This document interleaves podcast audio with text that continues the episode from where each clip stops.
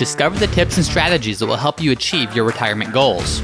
I'm your host, James Conole, and this is the podcast dedicated to helping you retire well. It all starts right here on Ready for Retirement.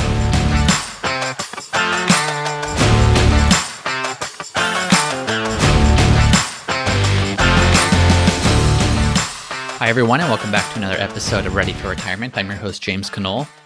Today's episode is all about asset location. And asset location is a great way to save money on taxes, but if you do it wrong, you may save a little bit in taxes in the short term, but it can cost you a whole lot of money over the long term. Today's episode is based on a listener question, and this listener question comes from Jeff. Jeff says if one is fully diversified and has tax exempt, tax deferred, and taxable investment accounts, some experts discuss the idea of optimizing asset location to minimize tax burden and increase returns. You have discussed this previously in podcast episode number 57 for starters. And on the surface, it makes sense to place assets that generate fully taxable income, i.e., bonds and CDs, in a tax protected account, Roth being most ideal, and non dividend bearing stocks in taxable investment account, thus avoiding taxes and allowing the principal to optimally grow. But why does it not make more sense to place the most aggressive investments in the Roth as those are the only ones that will likely grow the most, and all of this growth would be tax free.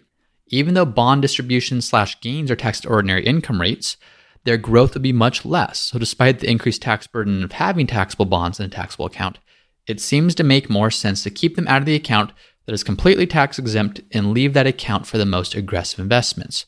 Would you please explain? Thank you. Well, thank you for that question, Jeff. Essentially, what he is asking is he's saying, look, I get it with asset location. And in just a bit, I'm going to really break this down into fundamental core pieces. But he says asset location says to do one thing, which maybe in a vacuum makes sense. But are you losing sight of the bigger picture by putting conservative investments into Roth accounts, which benefits you short term with the tax benefits, but it hurts you long term when that tax free account isn't growing quite as much? So, yes, Jeff, I'm absolutely going to break this down. I'm glad you asked this question. It is a good one. And before I do so, I want to highlight a recent review of the week. This comes from username a Texas fan. Five star review says short, concise, and excellent. James Conole is providing a great service for those who want to better understand the complicated financial world of retirement. He has taken the time to educate us in a clear and understandable way that focuses on the real life questions we have and want answers to. I started my journey to understand retirement funding at age 62 and I listen to a lot of podcasts from different advisors. I can say without hesitation, James is the best. Thank you.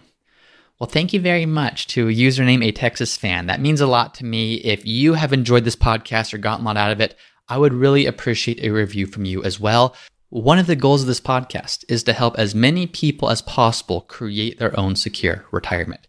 There's not enough education or information or places you can go to get good, accurate relevant information. And I hope that this podcast becomes that place for a lot of people. So if you have friends or family or coworkers or anyone that you think could benefit from this, would really appreciate you sharing the word and would also really appreciate you leaving a review. So thank you for all of those of you that have done so. And now let's get back to the episode today. So as I said, Jeff makes a great point. And what he's saying is a great example of how being too focused on one strategy can end up costing you in the long term if you don't understand the implications of that strategy and if you don't understand how it impacts the big picture.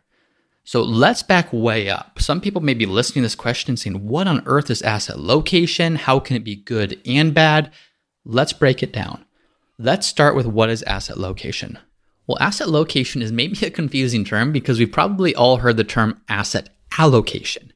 Now, asset allocation comes down to how do you allocate your assets? In other words, how do you spread out or diversify your assets?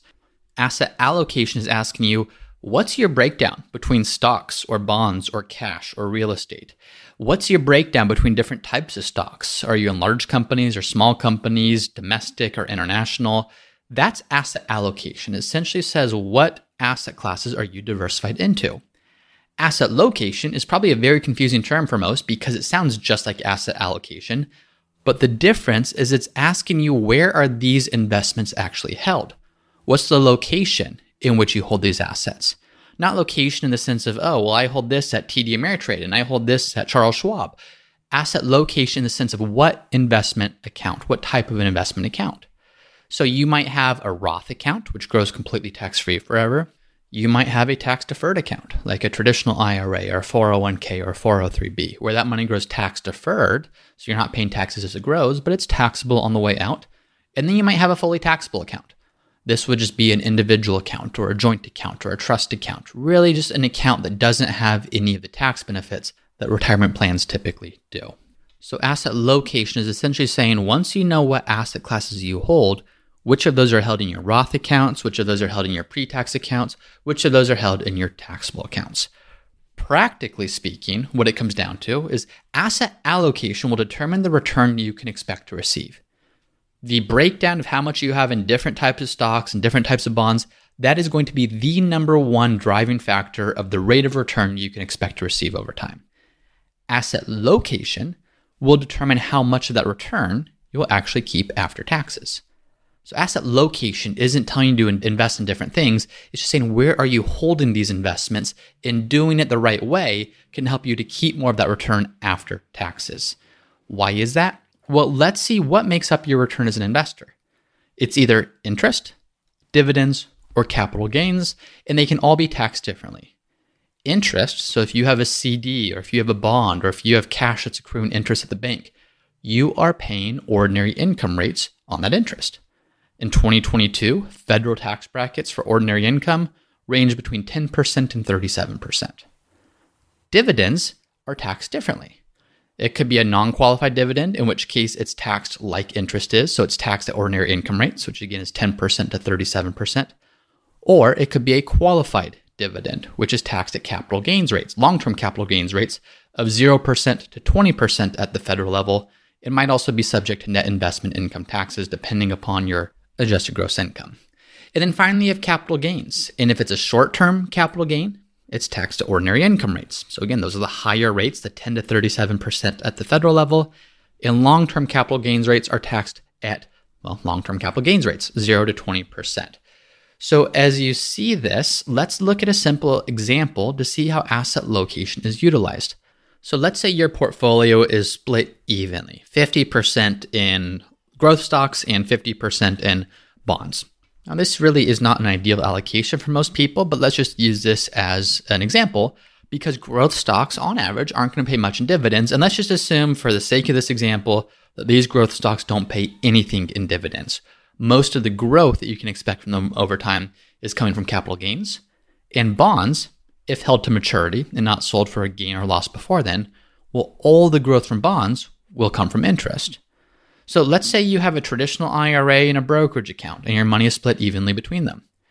Well, what if you put all the growth stocks into your brokerage account? Let's assume those growth stocks are up 10% in a year, but they're not paying any dividends. Well, if that's the case, and you continue to hold those growth stocks and you don't sell, you're really not paying taxes on anything. There's no dividends or interest, so that growth is unrealized. The gains are unrealized, so your taxes that year are zero if you're holding long term. Now let's say you have bonds in that same brokerage account. Well, let's assume these bonds pay a 4% interest rate. And if you're in a combined 30% tax bracket, say federal and state, well, you get a 4% interest rate on that bond, but after paying your taxes, because these are going to be taxed at a higher rate than long term capital gains are, your real return is only 2.8%. That comes from taking the 4% interest that the bond is paying taking 30% of that and earmarking it for taxes, and then the remaining 70% is yours as your real return before inflation. So 2.8% is the actual return, the actual after tax return, if you hold that money in a brokerage account. So again, let's now assume we have half this money in a Roth IRA and half this money in a brokerage account. Well, the first order thinking is, oh my gosh, let's be smart about this. Let's put the bonds in the Roth account because what that means is we won't be taxed on any of that interest, so we'll grow tax free.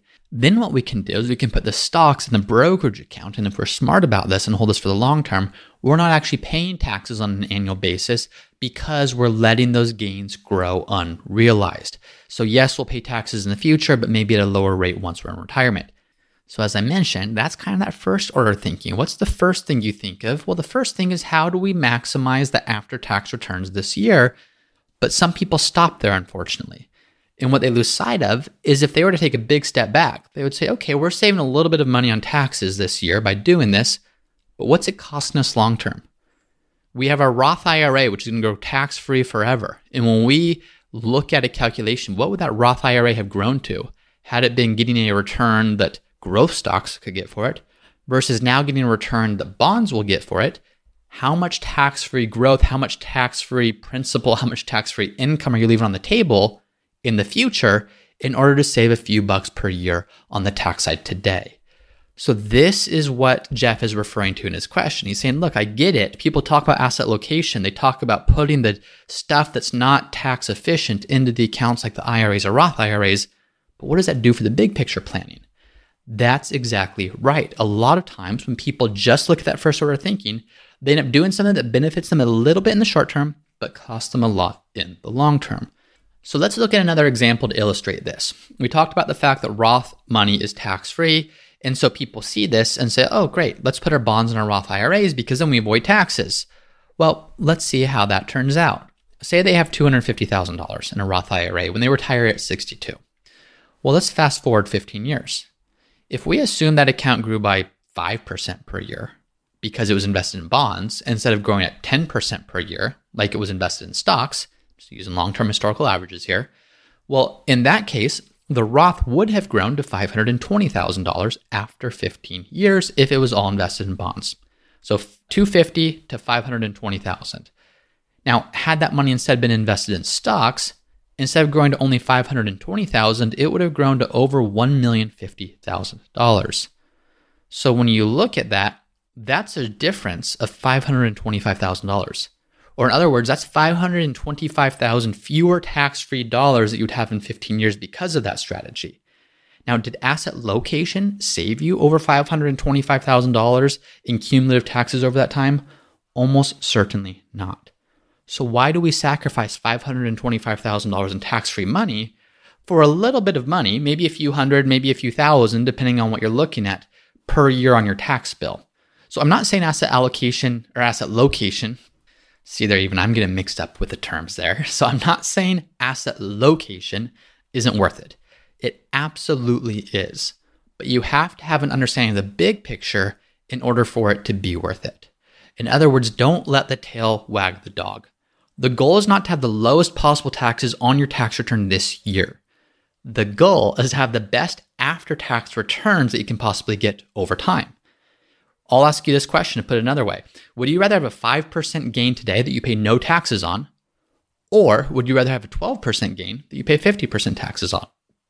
Well, obviously, we'd love to have the 12% gain and no taxes.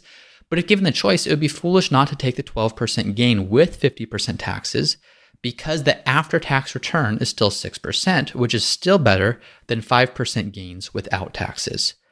So, too often people look for the thing that's going to help them pay the least in taxes. And yes, let's look for ways to save on taxes where possible. But if doing so requires accepting a lower overall after tax return, we've essentially let the tail wag the dog. We've done the wrong thing thinking it to be the right thing. So, what should you do? If this seems like, oh my goodness, how do we understand the various pitfalls that could come from doing this wrong? There, there are certainly some, but let's try to simplify it. What should you do? Well, number one, before looking at asset location, start with asset allocation.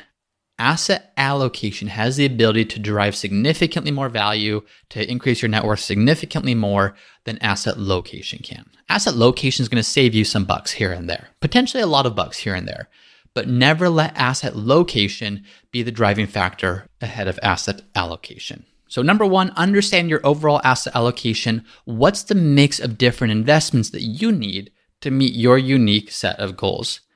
Then, number two, understand your withdrawal strategy. What accounts will you be drawing down first? That's very important because asset location is telling you where should you hold these different types of investments. Well, if you're doing that in a vacuum without understanding that, yes, here's my big picture asset allocation, but I'm not going to draw evenly from each of these accounts each year, you need to understand which account are you going to draw from first and then you can set up your asset location. And that's going to be based upon two things. Number one, tax decisions. So, this is what we talked about. This is where most people start and finish the conversation around asset location. But number two, withdrawal decisions, as I just mentioned. And here's why. If you look at asset location in a vacuum It's going to say own a lot of stocks, primarily those ones that pay maybe less in dividends and focus mostly on capital gains. Own those in your taxable account or in your brokerage account. Well, what if your withdrawal strategy has you drawing down your brokerage account first? What if you're retiring tomorrow and you have enough money in your brokerage account to get you through the next five years? Do you really want that portfolio to be all stocks? Yes, asset location says stocks are more tax efficient. Let's own stocks in the taxable accounts. But what it fails to account for is the time horizon of when you need these dollars, which is a very, very crucial thing that you want to be focusing on when you're determining how you're going to be invested.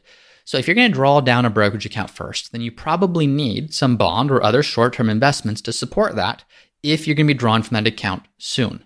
Otherwise, the account may be way too aggressive to have that be the first place you're going to take money from. So, if asset location in a vacuum says put all the stocks in your brokerage account, asset location, we looked at more comprehensively, says absolutely consider the tax implications, but don't neglect the withdrawal decisions. Don't neglect the time horizon that you have for when you need some of these funds. And it would be better to put some more funds in a conservative, maybe bond type investment there. And yes, you're going to pay a bit more in taxes, but consider the alternative. What if all the money is in a stock account and you retire and you go through a horrible bear market? Well, that money is down 30, 40% and you're drawing it down. I promise you, that's going to cost you a whole lot more money in liquidated losses than you would end up paying in taxes to have bonds or to have some type of tax inefficient fund owned in your brokerage account. So obviously there's so many different ways you can look at this and everyone's situation is so unique, but as a general principle, look at this as well because if you put all your stocks in a brokerage account and stocks are down 20, 30, 40% and you have to withdraw them, how many years or even decades of tax savings have you wiped out by neglecting the second and often overlooked aspect of asset location, which is to align your asset location with, yes, the tax decisions, which a lot of people get that, but also your withdrawal decisions. So, just to quickly summarize that, the what should you do? Number one, understand your overall asset allocation first. Number two, understand your withdrawal strategy. So, what accounts will be drawn down first? And then number three, align your asset location based upon tax decisions and those withdrawal decisions. Now, a quick list on things not to do. At least in most cases, don't do this. It's hard to say always and definitively these are rules that you should follow, but in the overwhelming majority of cases, here's some mistakes I commonly see. This isn't comprehensive, but here's here's maybe three of those. Uh, number one, people owning bonds in their Roth IRAs, and I see a lot of advisors doing this, or a lot of people doing this. They'll say, and as I mentioned, this is what we've talked about: is oh, doing this will save you thousand dollars a year in taxes or two thousand dollars per year in taxes. Well, that's significant, but what's the cost of the total after tax growth of your wealth over time?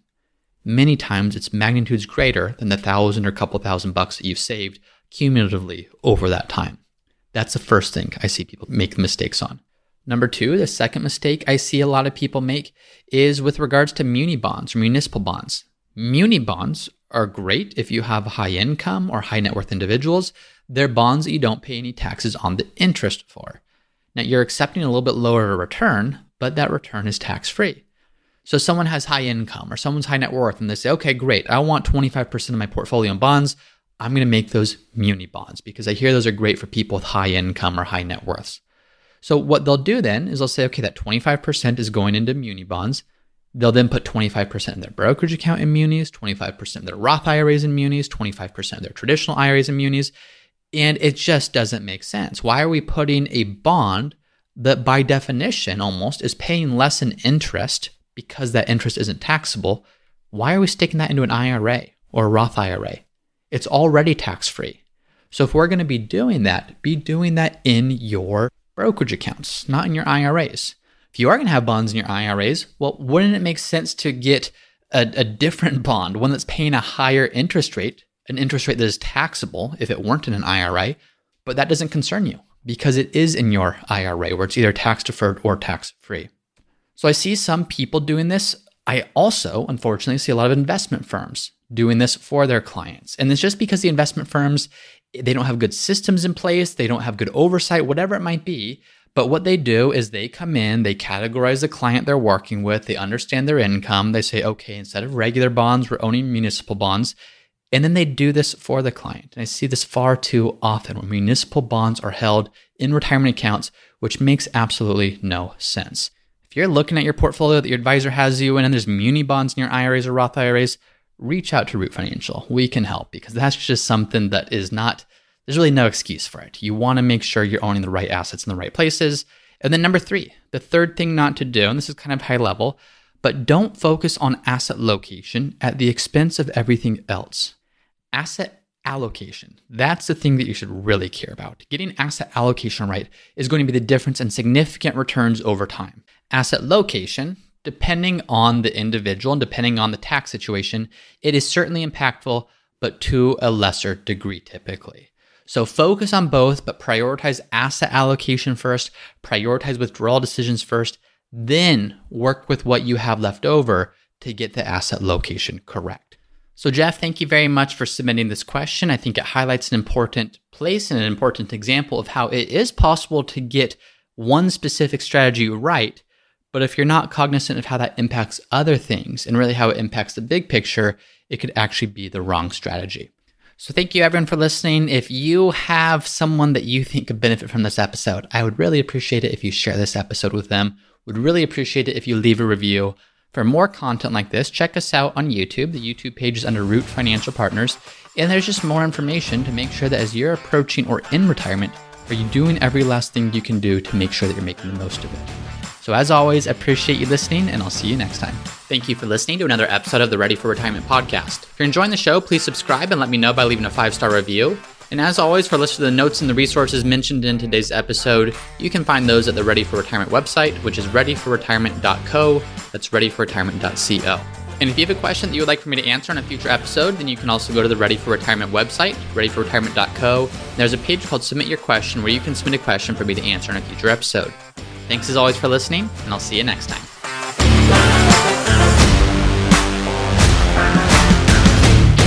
Hey everyone, it's me again for the disclaimer. Please be smart about this. Before doing anything, please be sure to consult with your tax planner or financial planner. Nothing in this podcast should be construed as investment, tax, legal, or other financial advice. It is for informational purposes only.